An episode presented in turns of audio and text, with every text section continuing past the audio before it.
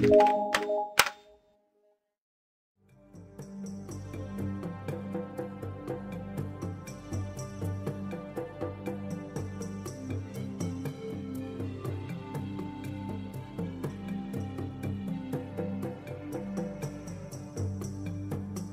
Ludlow, thanks so much for coming on to Evolution Soup all the way from Arizona.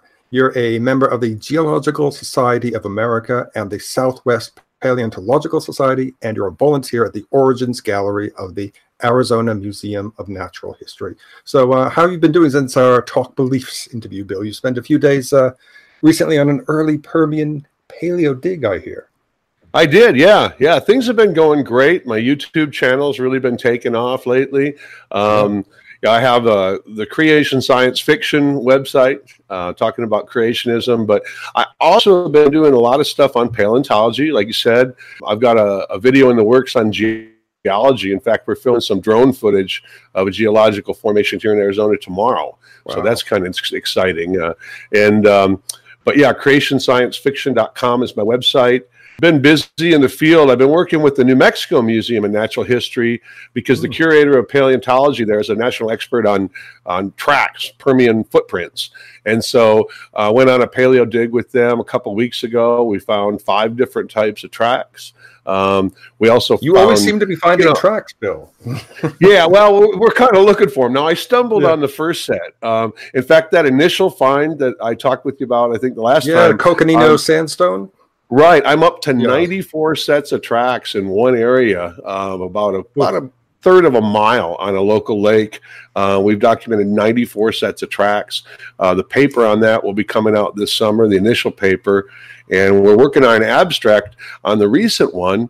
Um, we found actually even a, a hand size uh, footprint of an amphibian with it had skin imprints on the palm, which is really rare. So that was neat as well as we found stuff that talk, talk, told us about the environment fern fossils, conifer fossils, things like that. It was a freshwater environment, kind of a swamp.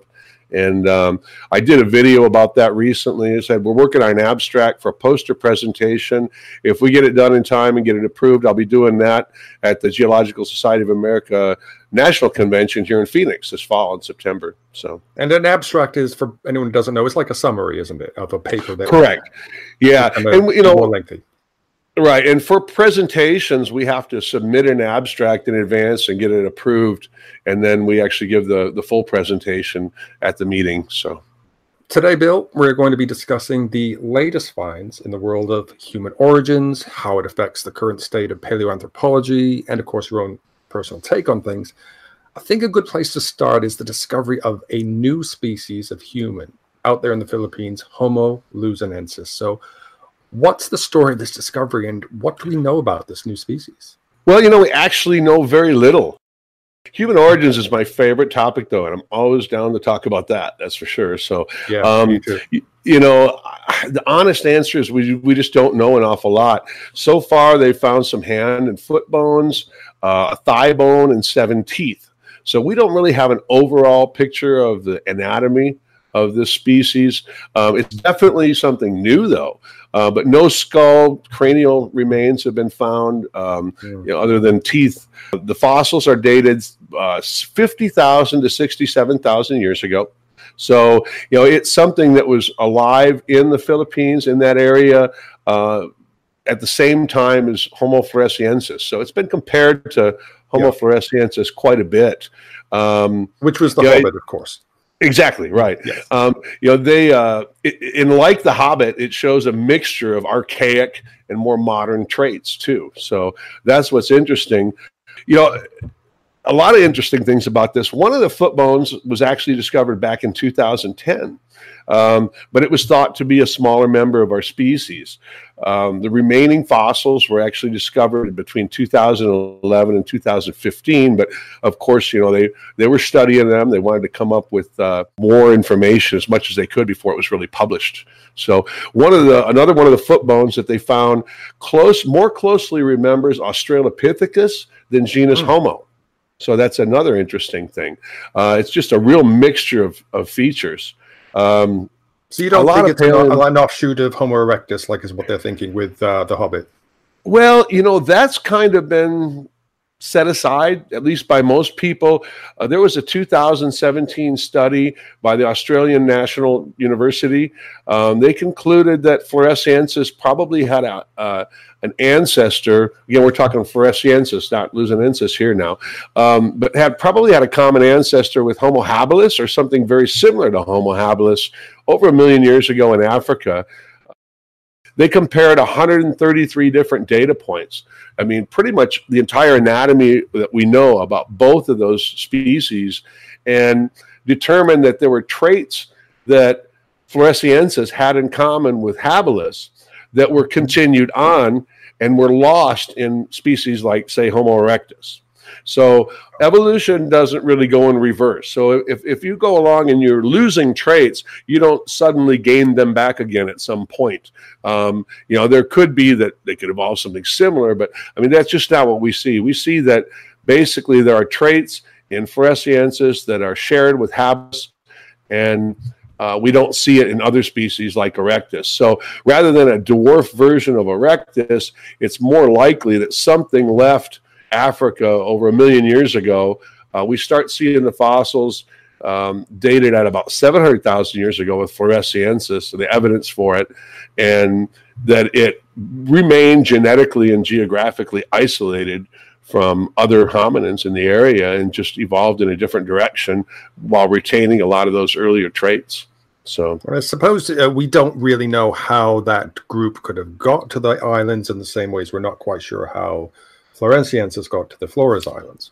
Right, but we know I mean, we do associate them with tool use. We, you know, so I mean, there's there was cognitive abilities there. Um, you know, we don't even know how Homo erectus got to some of the islands because Homo erectus has been, you know, in the Philippines or in the in Indonesia, I should say, mm. for uh, a million and a half or more years where it's there. So it could be that they were expert rafters. We have no idea. It isn't that difficult to lash together some things and, uh, you know, and some wood and, and get from one point to the other. So, um, could it be that the landscape was different, or is it too early for it to have been radically different?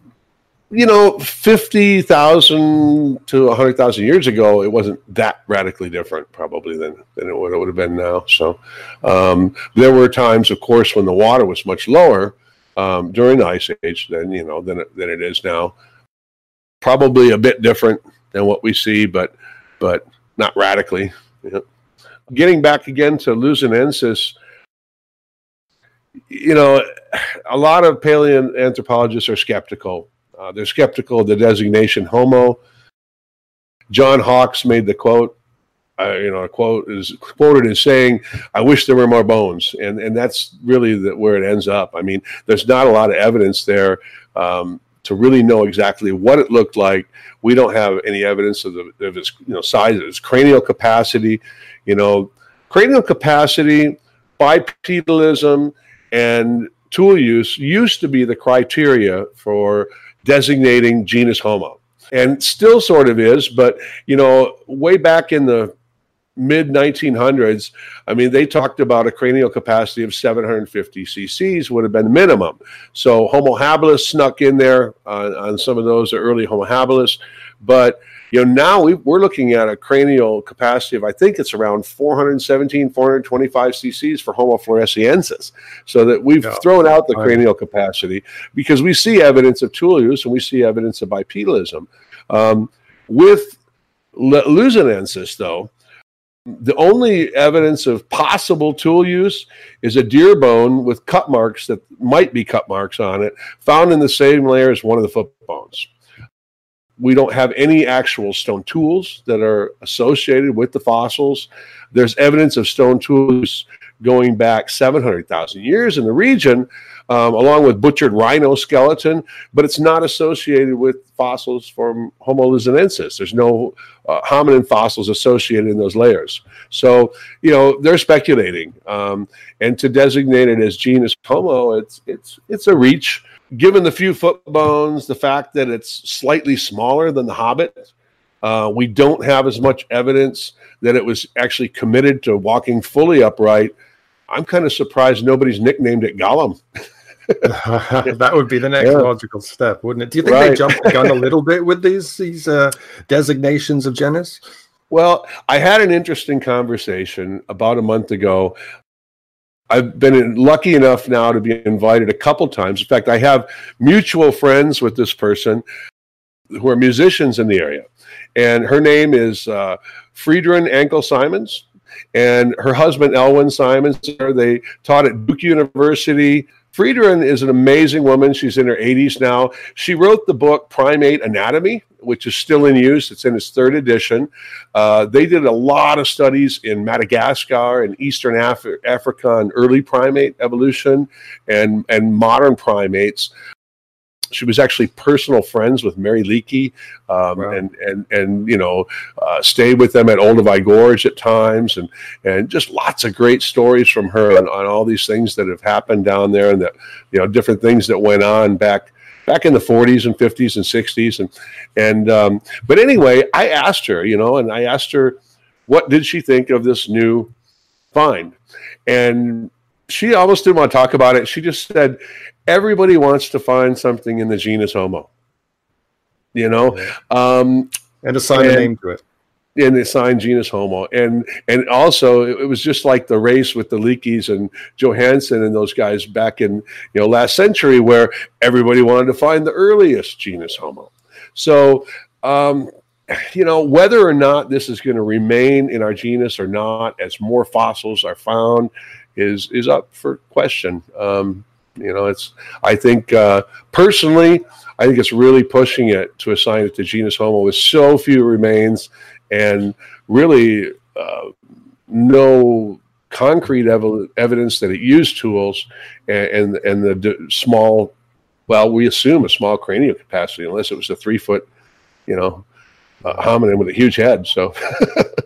Yeah. Well, if if new uh, finds are discovered, new bones are discovered, which they probably will be, um, the good thing about science is that they'll say, "Okay, we were wrong about this, and now we're going to reclassify." There's a rush now there to go back and look at some of these previous sites because we had uh, found a lot of evidence for Homo erectus in in the areas in fact, some of the more most recent, you know, um, I shouldn't say recent or more uh, the least old, uh, um, in, in age, Homo erectus has been found down in Indonesia there. But they would stop digging when they got to certain layers, you know, just because they hadn't found anything previously in older layers and other layers. So, um, read an article about that. So I think we're going to see a lot more digging, uh, a lot digging deeper into the area and, and, coming up with some new fossils. And of course, what often happens, as you know, is somebody is uh, dusting off some old finds in a drawer in a museum, and uh, there's something there that they think, oh, hang on, this might be this new species that was just. found. well, that happen. leads us that leads us into our next topic we it were talking does. about discussing, doesn't it? Yeah. yeah. Yeah. Excellent. Well, it doesn't seem that long ago that that uh, scientists stumbled upon a new species that was probably more surprising even than uh, Homo luzonensis. I'm, uh, of course, talking about the Denisovans or Denisovans or however you want to pronounce it. Either um, way. Yeah, I say Denis- Denisovans but it was a, uh, a tiny finger bone found in a cave in Siberia that was uh, DNA sequenced and turned out to be a totally new species, genetically distinct from the hominids in the area at the time, namely modern humans and Neanderthals. But this year, 2019, another Denisovan fossil was found. And this was a pretty fascinating discovery, wasn't it? Particularly the way it was found. Well, it is because it was actually found back in 1980 by a Buddhist monk, um, and and somebody was going through drawers and looking at things, and you know, and and just decided to take a second look at it. And I expect we're going to find a lot more of this as uh, we take fossils that have previously been found and test them for DNA or proteins that can help identify the species. So again, it was it was uh, originally uh, found in 1980 by a Buddhist monk. Um, Many of the fossils originally found in the the um, Denisovan cave there were actually found in the 1970s. It wasn't until the Max Planck Institute uh, tested them for DNA that they were assigned to a new species. So the initial find of the Denisovans uh, or Denisovans um, actually was on previously found fossils too. So um, other ones that they tested in the uh, the cave there, the original cave, turned out to be Neanderthals. So we know that it was occupied either at different times or possibly simultaneously with uh, evidence of a hybrid, uh, first generation hybrid that they found between the Denisovans and the, the Neanderthals. So um, one of the neat uh, things about this find, though, is that uh, it's possible that early hominins like the Denisovans were already adapted to living in higher altitudes uh, before modern humans arrived in Tibet. So, um, modern humans show a trace of a specific gene or show a specific gene that is uh, it prevents excess hemoglobin in, in the blood. And so it, it allows people to live healthier at higher latitudes or higher altitudes. And um, this is also traced back to Denisovans. So it looks like there was probably some interbreeding going on with early humans that arrived in the area that allowed them to continue to stay and, and live at high altitudes in, in Tibet. Which we see, of course, if you, uh, I know there's been a few documentaries about this where uh, they go up there and there are these uh, these people living quite simply, but you have old men sort of like quite happily carrying heavy loads and they're not out of breath. Right. Yeah. And of course, they tested and found out that they've got this this. Uh, I, I don't know. Would you call it a mutation or just a adaptation, or what would you call it? Well, I think originally it was probably a. Um, you know, not a beneficial mutation. It may have been um, one of those benign or just dormant mutations, you know. But but then, as the people who had it were in, became into that area, it natural selection takes over. And and the people that have that ability are going to be healthier. So eventually it's it, it you know spreads throughout the whole population. The new find for this the, the, what we're talking about is a, a, partial mandible i believe. Is that right?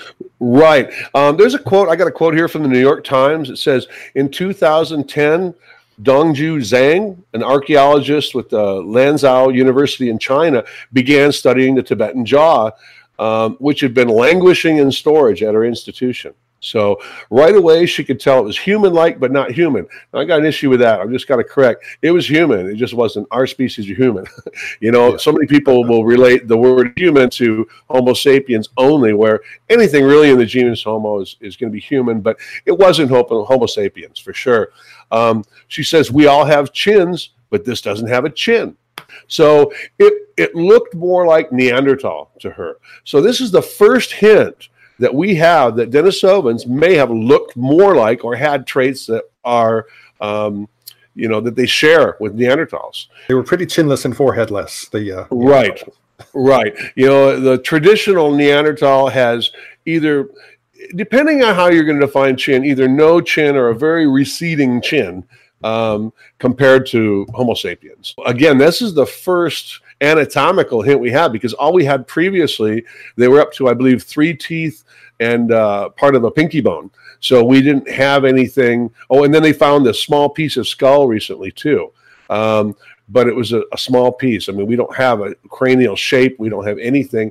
We have no um, idea of postcranial anatomy at all. But hopefully that'll change as they test other bones. Know, the thing was is that they weren't able to extract intact DNA from this to match. I was, gonna, I was just going to ask that: is Svante Pääbo getting on with it and you know doing it again, or or no? Right. Well, what they were able to do is extract proteins, and and so proteins, certain proteins or some proteins can live on. Um, uh, they can be preserved more easily than the D- complete DNA, but these proteins match specific proteins with the Denisovans. So that's that's how they were able to uh, you know match it up and say that we know that this this is uh this species. Yep. Is this a new thing? This protein testing? It is. It really is. Yeah, comparatively to um, DNA testing and and everything else, absolutely. As, as the technology advances, we may be able to use that on on other existing fossils. And again, I think there's going to be a rush to go through a lot of these fossils um, that have been previously discovered, especially in Asia, Asia, and um, you know test them for proteins or DNA and see if we can link it up with possibly these archaic humans that we believe were alive. Um, you know, another offshoot of Homo erectus that kind of went in a different direction. Um, there's yet an undiscovered uh, fossils for a, another population that we know that lived in Asia as recently as 50 to 100,000 years ago. We see their, their um, imprint on genomes there in Asians today, just like we see Denisovan and Neanderthals. But we see that there's a genetically other distinct population that contributed to these modern Asian genomes, but we have no fossils for that yet at all. Stay with us. We'll be right back. Hi, and welcome to Hiss and Tell, a cat podcast where we delve deep into the fascinating world of feline behavior with your host, me, Christina Wilson, a professional animal behaviorist. Each episode features insightful discussions with leading veterinarians, dedicated researchers and scientists, experts in cat behavior and training, and so much more. Join me as we decode the complexities of pet loss, unravel the mysteries of feline health and behavior, and discover the latest research findings. I'll meet you at Hiss and Tell. Yes, I remember So- hearing something about this, this mystery race, you know. So Right. uh, I wonder how many more we're going to find. You know, can you Yeah. imagine? Yeah, you know, looking at the overall genome, I mean, it, probably not too many more, but it looks like there was at least this one out there. Now, people speculated it might be Homo floresiensis. but I don't think so. I think it's just too different. I think it's too, and I think they were geographically isolated. So, you know, um, but but who knows? I mean, there were, we were interbreeding with something else out there. So, No. you know, We're, we were very busy Yep. in those days. right, right. Well, Bill, in 2010, the paleoanthropology world was rocked by the discovery in South Africa of a new species of Australopithecus. This was named Australopithecus sediba, two million years old, discovered by the Berger, or rather by his nine year old son, which quickly became a contender for the so called missing link between the ape like Australopithecus and the human like Homo genus. But in January of this year, scientists concluded that Sediba is distinct from other lineages, effectively removing the species as a likely human ancestor. So, were you surprised by this, Bill? Can you see why this has happened? Not really surprised at all. Um, you know, the, the species has always been in doubt as a direct human ancestor. I met Lee Berger. I like Lee Berger.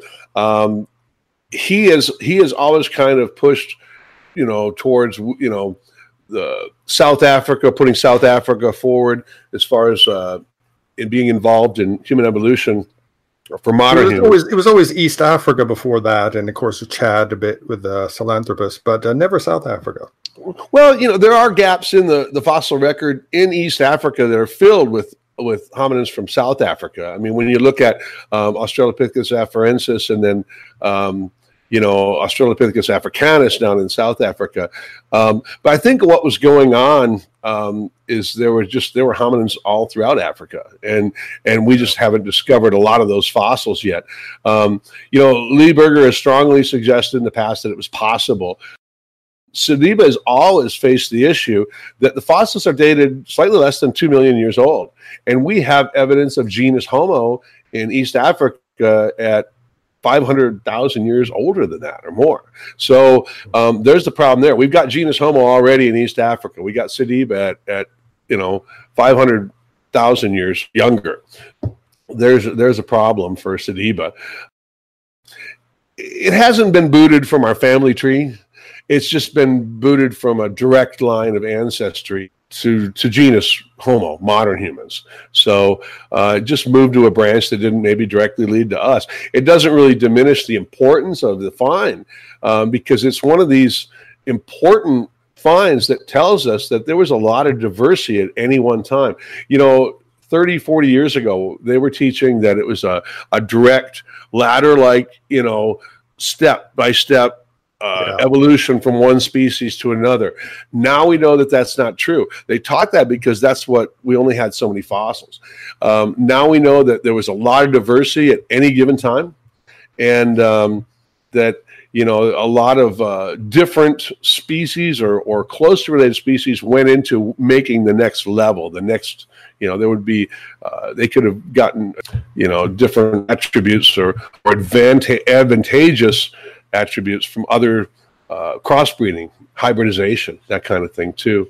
So Southern Africa is a great example of endemism where what we see um, going on with Sediba and Homo naledi compared to things that we see going on in East Africa at the same time. We say, see that same type of thing with today or in recent history with, let's say, zebras. You know, the South African version, I can't remember what it's called now, but it's now extinct. Um, but it was slightly different than the version that was, you know, still alive in, in East Africa. Um, wildebeest.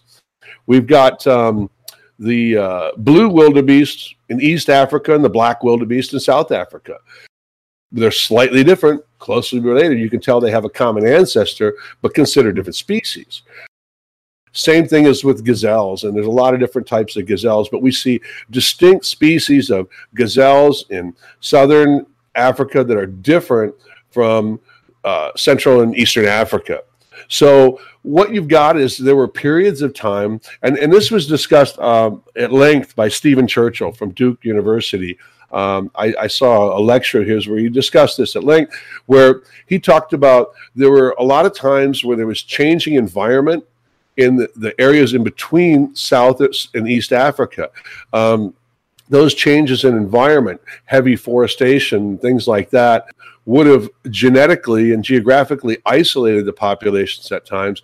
Then there were other times where it was maybe more open grasslands and they were able to intermingle. So what you've got is this environment going back and forth in different areas, uh, cutting them off geographically and genetically, and then they were able to come back together at times. So you have this in evolution going in different directions slightly in South Africa than you did in East Africa. And I think that's what we saw with Australopithecus, where you've got Afarensis, you've got, you know, in East Africa, you've got um, Africanus in South Africa, and some members of Africanus went their own way and ended up becoming Sediba, and possibly some of those ended up evolving into Homo naledi, which is much more recent at two to 300,000 years old. Do we know anything about Homo naledi? Because of course Lee Berger discovered that as well, like a couple of years later, which he, you know, he must have been beside himself. Um, but right. do we think now that uh, Naledi is linked to, uh, to to our ancestry at all?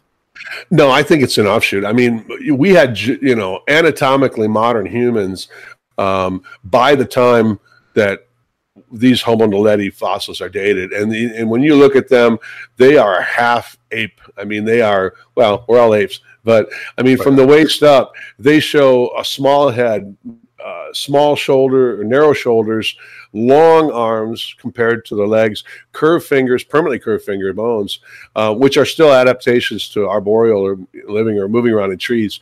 Um, we don't see that with other members of of genus Homo at the time. Um, you know, two to three hundred thousand years ago, when these fossils were dated, we had six, seven, maybe eight different, depending on if you're a lumper or a splitter, different species of humans alive at the same time throughout Europe, yeah. Africa, Asia, and and uh, you know, but you know, Naledi seems to be an offshoot that that went in one direction and died out. So um, was, it just, know, it just, would you call it just barely genus Homo, or was it just a, a mosaic of features of both? No evidence of tool use yet with Naledi. Homo naledi may end up becoming reclassified as a different genus as we find more fossils in South Africa that show or don't show a connection to early Australopithecines there. So, right. Okay. Well, that was really fascinating as always, Bill. Thank you so much. And I'm sure this won't be the end of the new discoveries, as I've said, in the world of human origins. Uh, there'll no doubt be more. And I hope you can come back onto Evolution, yeah. Evolution Soup and review them for us. All right, and good luck with your new channel. Um, as I said, I'm gonna I'll mirror this on my channel and, and put a link into your channel. Um, yeah, I think what you're doing is awesome. I've watched some of your videos. Your interviews are, are excellent. So Oh, thank you. That's an honor to hear that from you, Bill. Thank you so much indeed. And I'll put uh, links to your social media and Facebook pages in the description below. And of course, if anyone wants to come and say hi and talk paleo stuff with you, they can find you at the Origins Gallery of the Arizona Museum of Natural History. So, Bill Ludlow, thank you very much indeed.